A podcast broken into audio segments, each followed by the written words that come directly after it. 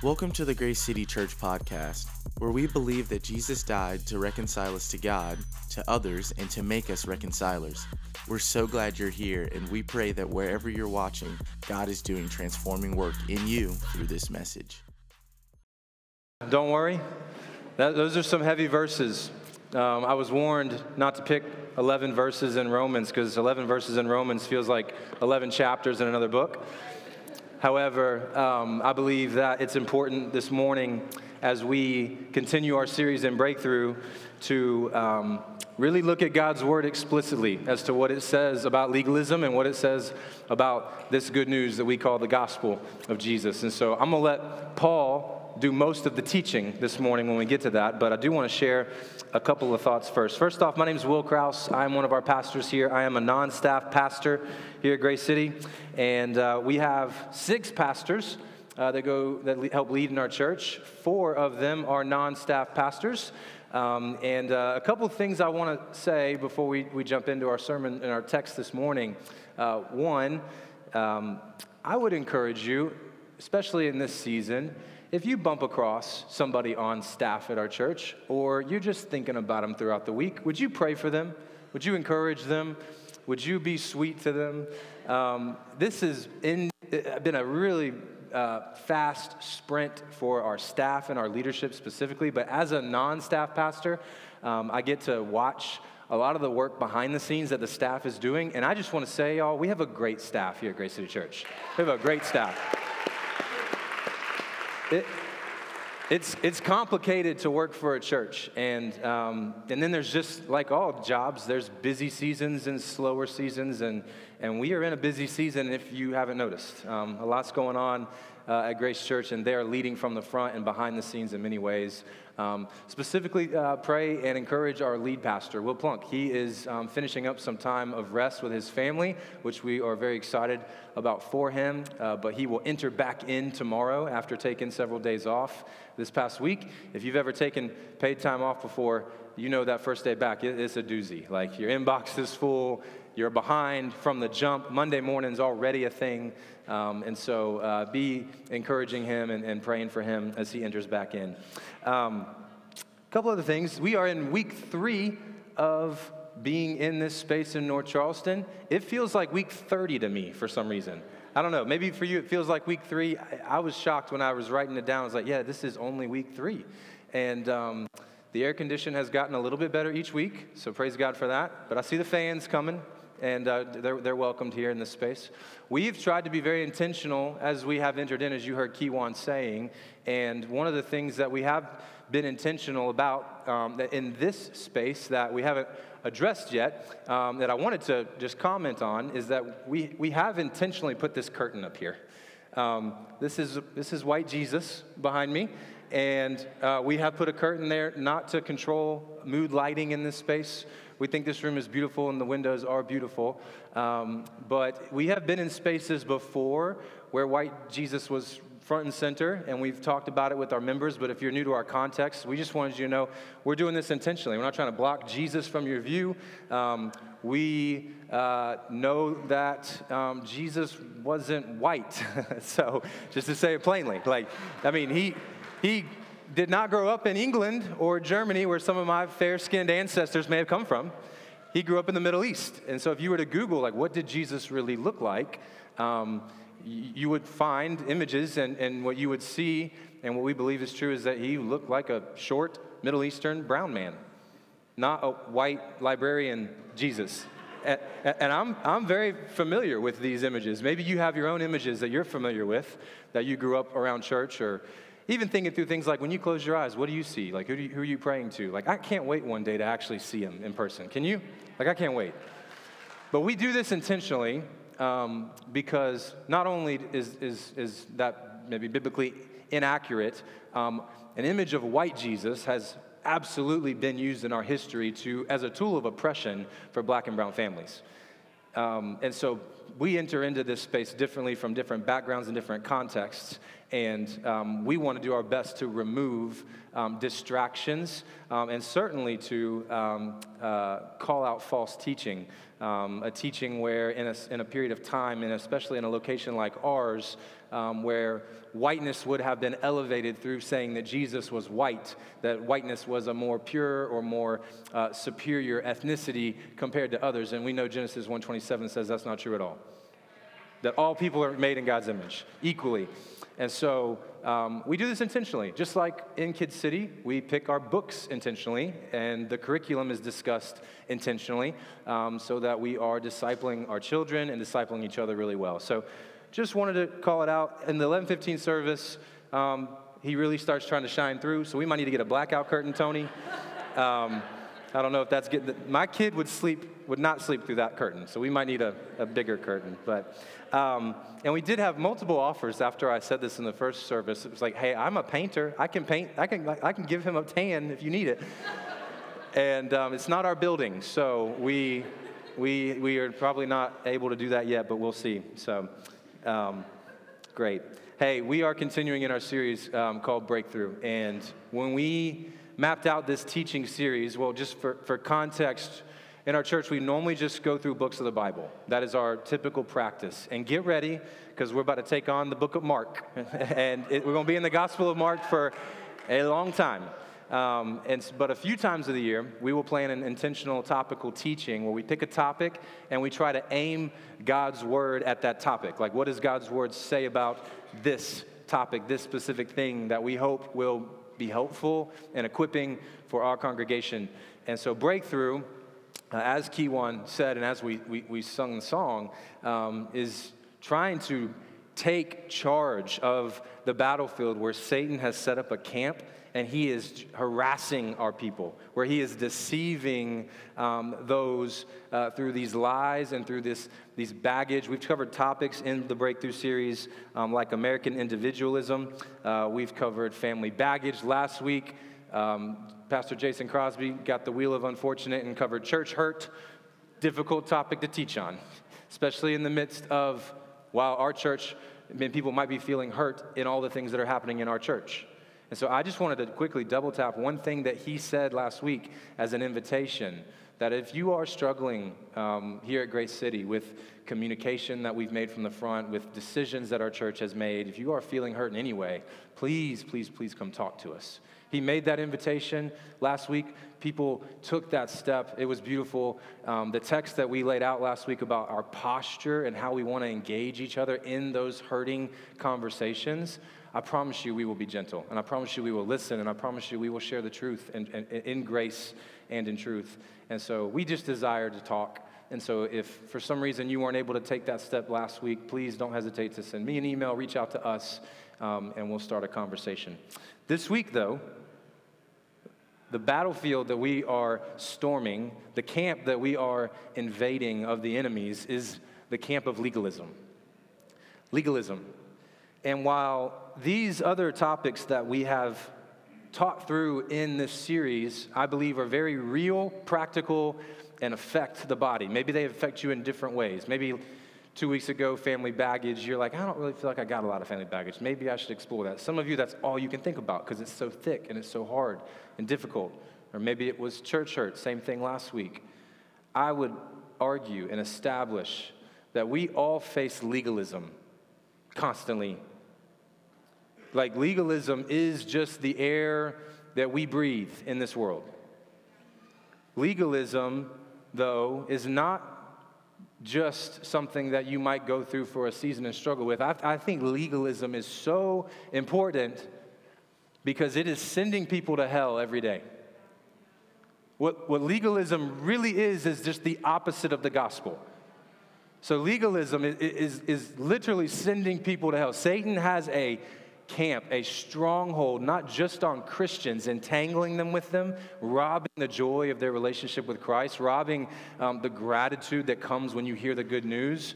He's affecting us as believers in many ways with legalism, but he's also just lying to the world out there. Lying to them, saying that one day you can be good enough. One day you, you, you'll, you'll, you'll likely measure up if you just keep trying, if you just keep improving slowly and slowly and slowly. And this topic of legalism today, I don't believe a pastor can solve it for you and take on the enemy and his stronghold in 30 minutes. We're going to need some time. You're going to need to create some space. The real issue is it'd be easy if I could just say, do these three things, and you'll knock, legalism out like straight in the mouth. That would be convenient for today's purposes. But I think that legalism is not an issue of what do you know, it's the issue of what do you really believe in your heart. I would say that legalism is not um, an examination of what you're out there doing, it's more of why you're doing it. You could look at somebody whose heart's been captured by legalism, and the symptoms of that legalism might look exactly on the activity level the same as somebody who fully believes in the gospel. So the, the question is really what is my motive behind that drive? And I think that when we press in on heart related issues, we get, we get protective. It starts to hurt. And I don't know about you, but I ain't got time for things that hurt. Like, I don't want to make time for the painful, difficult conversations with God around what's, what do I really, really believe in in my heart. Not just what do I heard, not just what can I recite, not just what do I know, but what do my actions really say is in my heart around this topic. I was thinking about a silly example that's going to happen in about two hours. So, like, I have said publicly, because Pastor Plunk has invited me to work out with him consistently, and I am a sporadic attendee. Um, and I would say that, yeah, getting in shape is important, like for my own life. Like I've, I've set that goal. My wife over here is rolling her eyes. She's heard me say like that. I've been an athlete most of my life, and that's been my crutch. It's like I think I can beat all of you in all the sports I've ever played right now. But I'm slowly going the wrong direction, and I just I don't realize it. Um, but I can say, yeah, working out's important. I can say um, getting in shape is important. But watch how fast I drive to Zaxby's in two hours after this service is done. like, that'll tell you not just what I know, but what I really believe is important to me. And um, that's, the, that's the kind of, of level of uh, intimacy with God these conversations need to happen for all of us. And so, my disclaimer for this whole conversation really is go have more conversation with God about this. I'm going to tell you what's true today. That's my job. I can't really discern your heart. I can't really evaluate. No one really can. Like, what's in your heart? What do you really believe in? I can simply ask you some questions and point you to the truth and really let Paul say it very plainly to you, which is what we're going to do. So, legalism. I'll give you a definition that you'll find on Google. First thing that pops up legalism is dependence on moral law instead of faith. You just want to know what the word means dependence on moral law instead of faith. When we say faith, that word means I'm putting my complete trust and confidence in someone or something. That's faith. It's not like I have all the exact facts. I know for a matter of a fact this is exactly what's going on. I have faith. There is an element of, of trust that is um, embodies that word. For our context, of course, faith in Jesus is we're saying that his death on the cross covered me fully for my sins. That I have nothing left to prove to be declared righteous by God. That's what when we say faith, when we, when we are putting our faith and our dependence on, on Him. Now, if we're choosing moral law, that's saying that our ability to obey the laws and commandments of God. That's what moral law means. Like that we think that we can obey them. We think that we can satisfy what God's requirements of us to be holy might be one day. We think that we can handle our own sin, that we can um, be good enough. That would be depending on moral law. Let me invite you to do an exercise. It went okay in the first service. Hoping for a, hoping for a repeat here. Um, I want you to stay seated, but I'm gonna count to three, and I want you to lift your feet up, both of them. Okay? So, if you're if you're able, okay, if you're able, lift both your feet up on the count of three. One, two, three. Everybody just got a little taller. Somebody went feet in the sky. I love it. All right, you can put them down. Thank you. Facilities just wanted to make sure we didn't have any broken chairs in here. So that's, that's, that's good. I didn't see anybody fall. Um, what, what, did, what did you just do? You you placed your full dependence on that chair. I didn't see anybody holding their neighbor just in case they fell. I didn't see anybody's feet over here just stabilizing yourself in case that chair gave out. You placed your full dependence on that chair. And so here's, here's why I make you go through that. The illustration I hope sticks with you is which chair are you sitting on? Is the chair of moral obedience or moral law? Meaning, I'm sitting on this chair, I'm depending that I'm gonna be able to be good enough to satisfy God's requirements one day. I've got time to work on the things I'm not so good at. I'm great at these things, but I'm gonna put my dependence on moral law. Or is it the chair of faith in Jesus? That I know that I don't have the ability to justify myself. I know that I'm a sinner. All I can really do, if I'm putting faith in somebody else's work, is just trust that it's going to be enough. Which chair is your life sitting on? That is the question of legalism. Which chair are you sitting on? Now, there is a tension in this conversation because it might sound like, okay, good works are bad. Like, I just need to stop focusing on good works, and this is what freedom is like. That's not fully true. Just because Jesus has died to, to, to give us freedom in Christ, that we do not have to earn our way through good works, doesn't just give us a license to do whatever we want. James talks about this tension in the book of James. James chapter 2, he says this Show me your faith without deeds, and I will show you my faith by my deeds. He's speaking to the, the, the, fact that these two things, our good works, our deeds, they are connected to our faith. We can't just forget about one without the other. But the order in which that happens is everything. Am I finding my salvation, my hope, my dependence on my future? Is that being secured by what, by what I'm out there doing? Or is it being secured by what's already been done for me?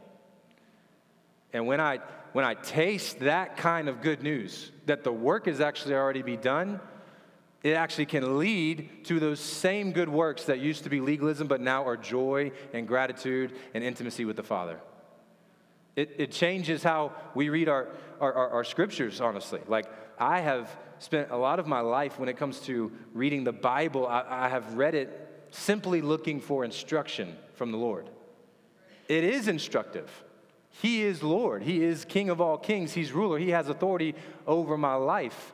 But when I read it only looking for what to go do, I lose my relationship with Him as a father, too. I, I lose what He has said about me, not just what to do, but about me, what He has said about Himself in it. And so these things are tensioned together. The other reason that this is complicated is because um, our whole world swims in legalism. When you walk out these doors, the rest of your time, you are in a legalistic environment. And that's not all bad. Like we are evaluated at work by the works that we do, not just by the person that you are. That'd be nice. But you are measured to your goals based on your performance. You're considered for a raise or a promotion, um, or you get feedback in a certain way based on the things you do, not just who you are. It's where we spend a lot of our time work. It's also in relationships. Now, God calls us to do relationships differently, but it's just common nature that if somebody is just treating you like a terrible friend, you're probably just going to stop being friends with them. What'd you do? You made a decision based on their works of them as a friend. Like the people that you are friends with now, most likely are because they had good works in that category towards you that you benefited from. Like they were a good friend, they were loyal, they were these things. This is the world that we swim in. And in many ways, it's a just and equitable way for society to operate. But God's kingdom flips everything upside down. And so I lay that out there for you like that because you got to know that when you leave these four walls, you're in a world where the current is saying you're evaluated by your works. You're evaluated by your works. It's all about what you do. It's all about what you do. But Jesus fights and maintains in his gospel that it is not about your good works. It is about faith in Him. So, here's one question I want to start that heart conversation, and then we'll go look at our text. Why are you here? Why are you here? That should, it's probably not a quick answer. But really think about it. Why'd you choose to wake up early? Or for you guys, why'd you choose to give up your brunch? Why'd you choose to eat lunch late and be hangry? What is your why? Why are you here? Why do you serve in a community group leader role? Why do you put in extra time to prepare for your group coming into your home? Why do you parent the way that you parent? Why do you refrain from all the good comforts that the world has to offer you? These are things we're all trying to do. The question is why? Why are you doing them? I believe that answering more and more wrestling with that question with God is the winning work we hope happens in light of this, t- this time together. That we would evaluate our why. No pastor, no parent, no peer, no roommate can discern your heart. Only you and the Spirit who sees it crystal clear can. And so, my goal today is to simply tell you the truth, which is found in Romans 3, verses 20 through 31. And we pray that the truth will set us free. So, let's take a quick look at it. Again, I'm only going to add a few thoughts because I believe Paul does a great job. If you've read a lot of Paul's letters, I mean, he's not short winded on things. And good for us this morning, he goes all in on this gospel. He goes all in on maintaining the theology that um, he is contending for, because he's fighting against other voices that would say that it is about your works. Your works do justify you. And so he starts off the first two and a half chapters up into our verse today, building a case against all people that we are universally sinful and therefore universally in need of salvation. Verse 20 is a quick summary of that. He says, Therefore, no one will be declared righteous in God's sight by the works of the law. Rather, through the law, we become conscious of our sin. He says, No one will be declared righteous because of their works. What does no one mean? No one. It means no one. In the Greek, the Hebrew, all languages, no one. There's a lot of fun words in here that we could nerd out on. You got the wrong pastor to do that today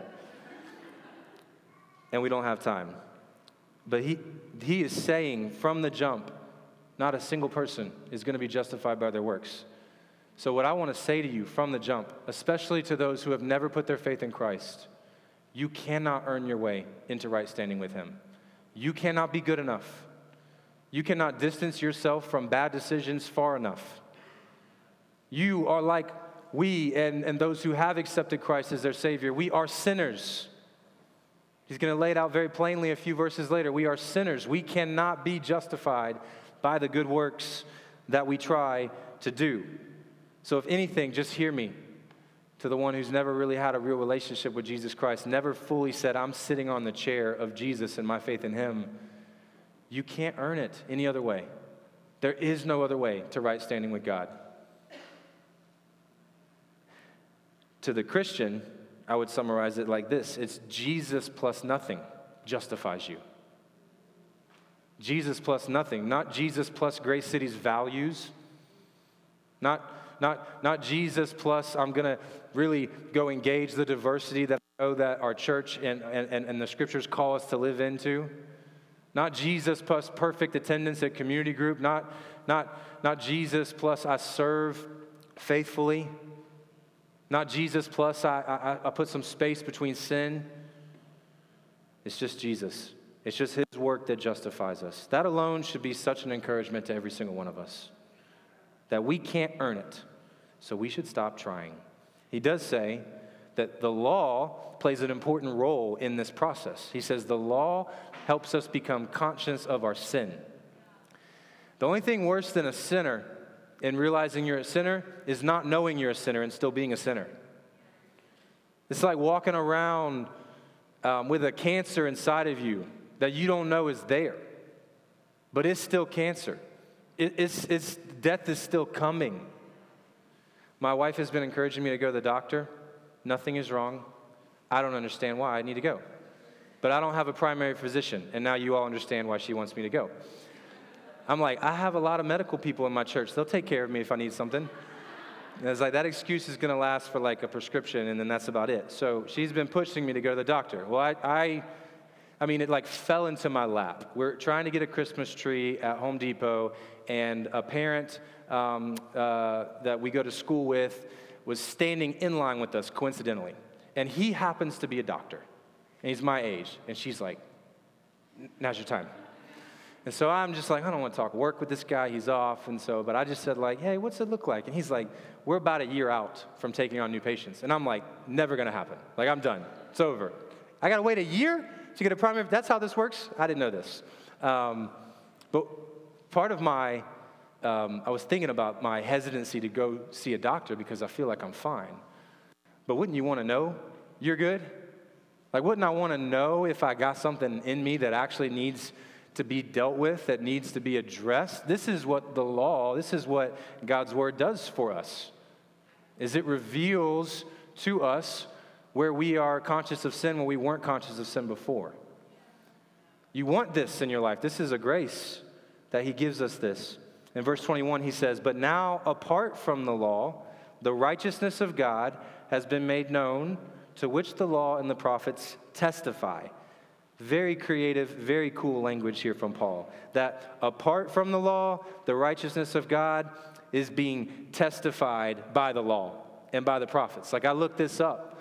Um, Jesus fulfilled not only the 48 messianic prophecies, he fulfilled over 324 prophecies that referred to a Messiah. Like there were things that were said about him coming for hundreds and thousands of years and he fulfilled every single one of those things. The law and the prophets agree and they testify that because of Jesus, we now have seen the righteousness of God. Righteousness is a word that we'll see throughout this text, so just some quick context around that word. Righteousness means the quality of being in accordance with God's law. It means being innocent or correct and the problem with sin is that makes us unrighteous, separating us from a relationship with a righteous God. So that's our core issue. Like your core issue is that you don't have righteousness outside of what Jesus has done for us. We need righteousness. So how do we get it? Verse 22 This righteousness is given through faith in Jesus Christ to all who believe. There is no difference between Jew and Gentile. It's given through faith. He said in verse 20, it's not given through works. He said in verse 22, it is given through faith. How much more clear does it have to be? It is given through faith alone. And he says there's no difference between Jew and Gentile. These are words that if you grew up in the church, you may have heard of those two different people groups. Um, to put it in plain terms for us and to save time, you could say that the Jews were a churched people and the Gentiles were an unchurched people for a long period of time. Like these were, the Jews were God's people who were reading his law, trying to obey it. They would have had behavior that morally would have been applauded or celebrated. The Gentiles were doing what they wanted to do, living, living life in the world to their own version of the fullest. And yet he says there's no difference between Jew and Gentile for who this righteousness is given to. There is no difference. He pronounces you. I read this um, through uh, one of the commentators I was studying for, and I found this so encouraging. I love the way this is worded. God pronounces you righteous at the beginning of your course, not the end. How much more satisfying is it to know that you've been justified freely by grace? instead of wondering how you're trending in the eternal scales. You've been justified at the beginning of your relationship with Jesus, not at the end. He doesn't choose to marry sinners. And, and, as long as you perform to a certain expectation, the marriage will continue and you'll end one day, whoever knows what day that is, in heaven and we'll be together with Jesus. No, He justifies you at the beginning. There's nothing left to go prove or earn or validate, even. And verse 23 reminds us of how we are trending in the eternal scales. He says, For all have sinned and fall short of the glory of God. But the good news is all are justified freely by his grace through the redemption that came by Christ Jesus. Our ultimate problem is that we all fall short. We all have sin. We are all unrighteous and we are in need of righteousness. And it is given to us through justification. I love this word of justification. It means to be proven right, it means to be innocent, it means to be clean or acceptable, thinking about it in a spiritual context with God and our sin and what we bring into this relationship. The, the imagery that you should have when you think about justification and what God has said about you is that there's going to be a, let's say, a courtroom at the end when we get to heaven, and Jesus and God are sitting on their throne and, he, and they're looking at you, and you're the, you're, you're the oh, I don't know lawyer terms, I'm sorry, but you're on the stand, or, or you're the one being evaluated. And the gavel comes down, and he says, This, this man is justified. Like it's been decided, there is no debating it, you are justified. That is what Jesus won for you on the cross. Is that the, biggest, the most important decision of your existence has already been decided if you put your faith in Jesus. You, you, are, you are justified. You can't be more justified than you currently are today. It says you're justified freely. Freely, meaning you can't buy it, you can't work to earn it. There's nothing you can do but accept it. Some of us, that's hard. It's hard to let others serve us, it's hard to ex- receive something for free. And so we feel like we got to go out and we got to make up for it. We got to pay God back to it. I heard um, a pastor in Greenville say that if when we get when we're thinking about our chair, right? Like who, who am I depending on? If we're saying Jesus is who I'm depending on, 99% of it, but 1% of it's me. That's still just that's still legalism. That is that is still inserting ourselves into the story where we don't belong, where we did nothing to actually earn the goodness that our God has given us through Jesus. It's given freely. You can't buy it. You can only receive it. How did he do this? Verse 25. And at this point out, we're, for the most part, reading to the finish line. God presented Christ as a sacrifice of atonement through the shedding of his blood to be received by faith. He did this to demonstrate his righteousness because in his forbearance, he had left the sins committed beforehand unpunished. He did it to demonstrate his righteousness at the present time, so as to be just and the one who justifies those who have faith in Jesus. How did he do it? He sent Jesus to the cross to pay for our sins. That's what he means by a sacrifice of atonement. It was the shedding of his blood. That's how this great exchange has happened, where I deserved death, but instead, I didn't just, I wasn't just spared from death, I was given righteousness. Both things I didn't deserve. But it's through Jesus that he did this. And, and, and why did he do it? He did it to demonstrate his own righteousness. He is a just God. When I was young, I used to think like God is like a genie. like, genie was the most powerful thing I'd ever seen in a movie, right? You just snap and things happened. Shout out to old school Aladdin. And um, I love that movie. Like I would, I would, I would take bubble gum pieces of paper that were red and blue and turn into a magic carpet, and then just be like riding in the car with it. Um, but I, I associated, like, why can't God just say, snap his fingers and act like it didn't happen? Because then he would not be a just God. This is so important for you to understand. Th- then he would not be just, it would invalidate his own character. He, he would be just allowing sin to exist in the world and then come into relationship with him. He had to, pay, something had to be done. There had to be a punishment for sin. There had to be consequences, there had to be wrath. And there was wrath, there was punishment. You and I just didn't get it. Jesus stepped in for us. He fully took it. And so, what that did is it proved God to still be just. He's still a just God. And since He's a just God, guess who gets to determine who gets justified? He does. Since He is just, He determines who is justified. And that's how we're here. That's how we have a relationship with Christ. That's how we are able to experience the goodness of the gospel and how we can go on and do good works because of that. Parents, I, I wanted to just make a plug, and I'm with you on this because I'm struggling to know how to do it perfectly. But how do we go about parenting without creating lots of legalists?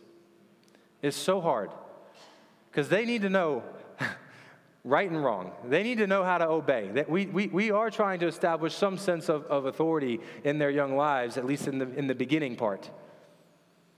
But how do we guard ourselves from just creating and promoting legalism in our own children? Like, when's the last time you intentionally gave your children something that they didn't deserve? Like, you get the talk back, the bad attitude. Normally there'd be a consequence. I don't know if this is the answer, but actually, here's an ice cream cone. That may not be the perfect way to do it, but you, when's the last time we intentionally carved into our parenting, our disciplining of our kids, the gospel? That, that, that um, a negative consequence was withheld from you because of the goodness of our God. When's the last time uh, that we um, gave them something they didn't deserve, or, or even explained to them how someone else took the consequence for you. That one was really messy for me to think about. I'm like, should I discipline my oldest child when my youngest child disbehaves? That feels like it could get real messy. And parenting is messy. So I'm not up here giving you answers today, but I am saying we got to insert the gospel. We got to go deeper than just obedience. Because if we're not careful at the foundation, we will only really just prop up an opportunity for Satan to teach them legalism like he teaches the rest of the world legalism through everything that we do. So we got to be intentional as parents.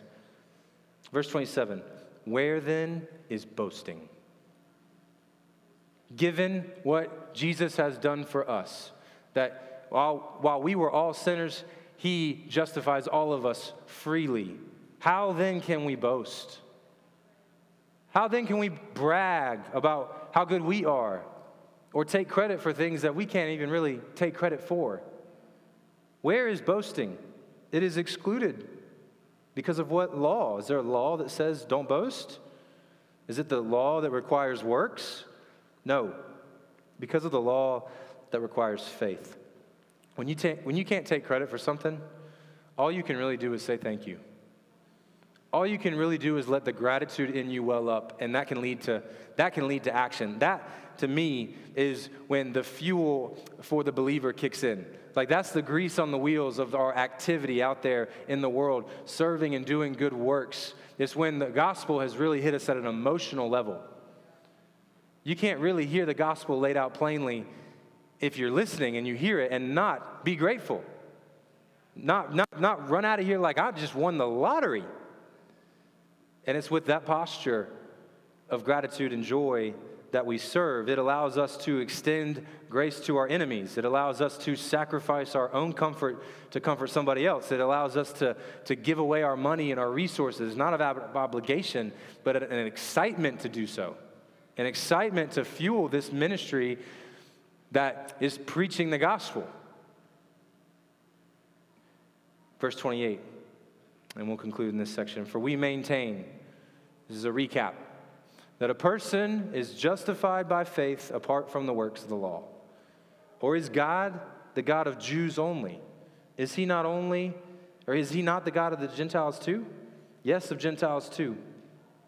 And since there is only one God, since there is only one God, since there is only one God who will justify the circumcised by faith and the uncircumcised through that same faith, do we then nullify the law by this faith?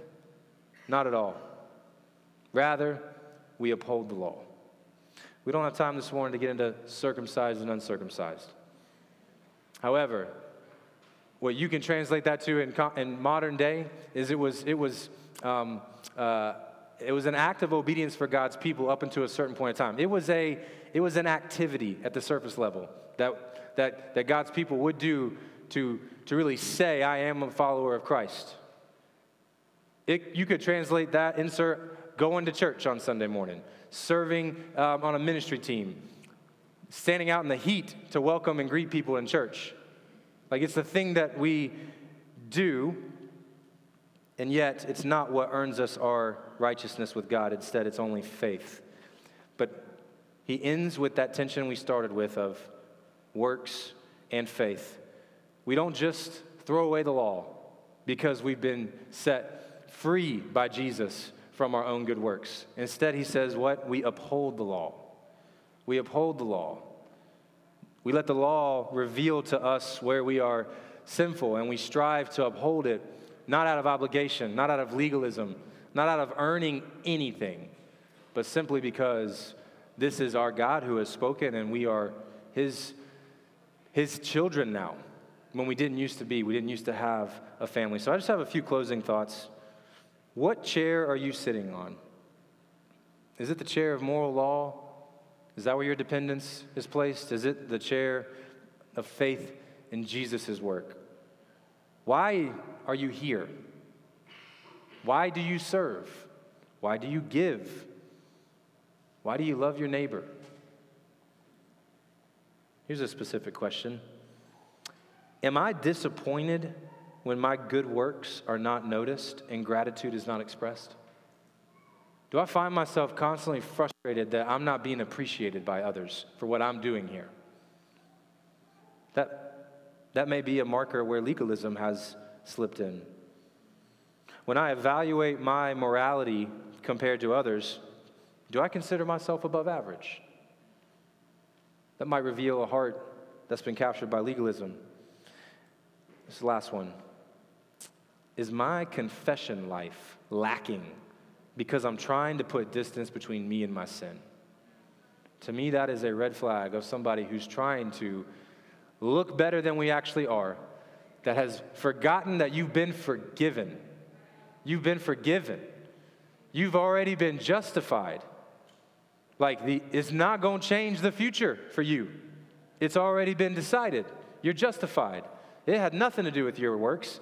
It had nothing to even do with your confession over and over again of your sin. It had to do with Jesus' work and your faith in Him, that His work was enough. Is my confession life lacking because I'm trying to put distance between me and my sin?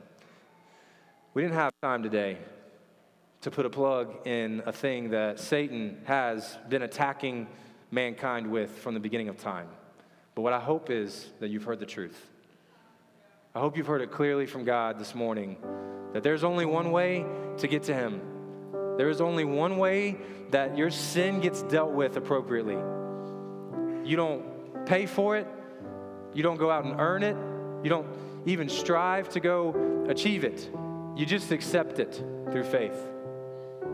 And I hope we have a church of people who've put their faith in Jesus where we don't have our toes on the ground, stabilizing ourselves. We go all in on that chair, saying, My faith or my hope, my dependence, my future. If Jesus' work wasn't legit, I'm, I'm done. I'm going to crash and burn and fail. But he says here very clearly that he will justify us for those that put our faith in Christ. So we're going to have a chance to respond, we're going to have a chance to sing. We pick songs intentionally every week around the sermon around the text that we're in. And I hope these lyrics wash over your soul. Because I know that when you leave these doors, something else is coming for it. A different message is coming for it. And while that may make sense in certain contexts, that we're evaluated based on our works, in the most important conversation and category of your existence, that is not how it works. You are justified freely by faith alone. Praise God that that's true. Let's pray. Lord, we. Um, we just say we're not worthy. We're not worthy of this kind of love. We're not worthy of this kind of grace.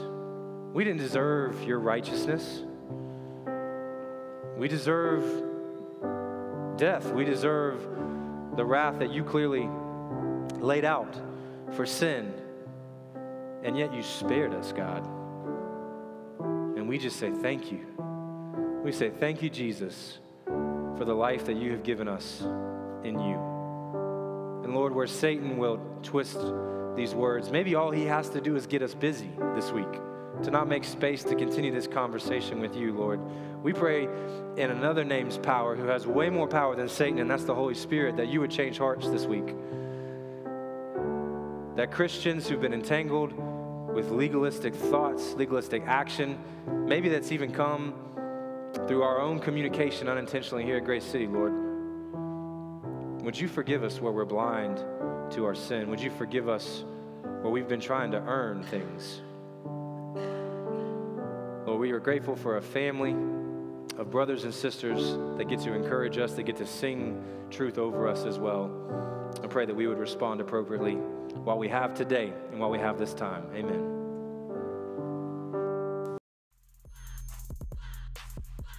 Thank you for listening to the Grace City Church podcast. Whether this is your first time with us or you find the Lord moving you to engage differently or just learn more about who we are, we encourage you to find us at our website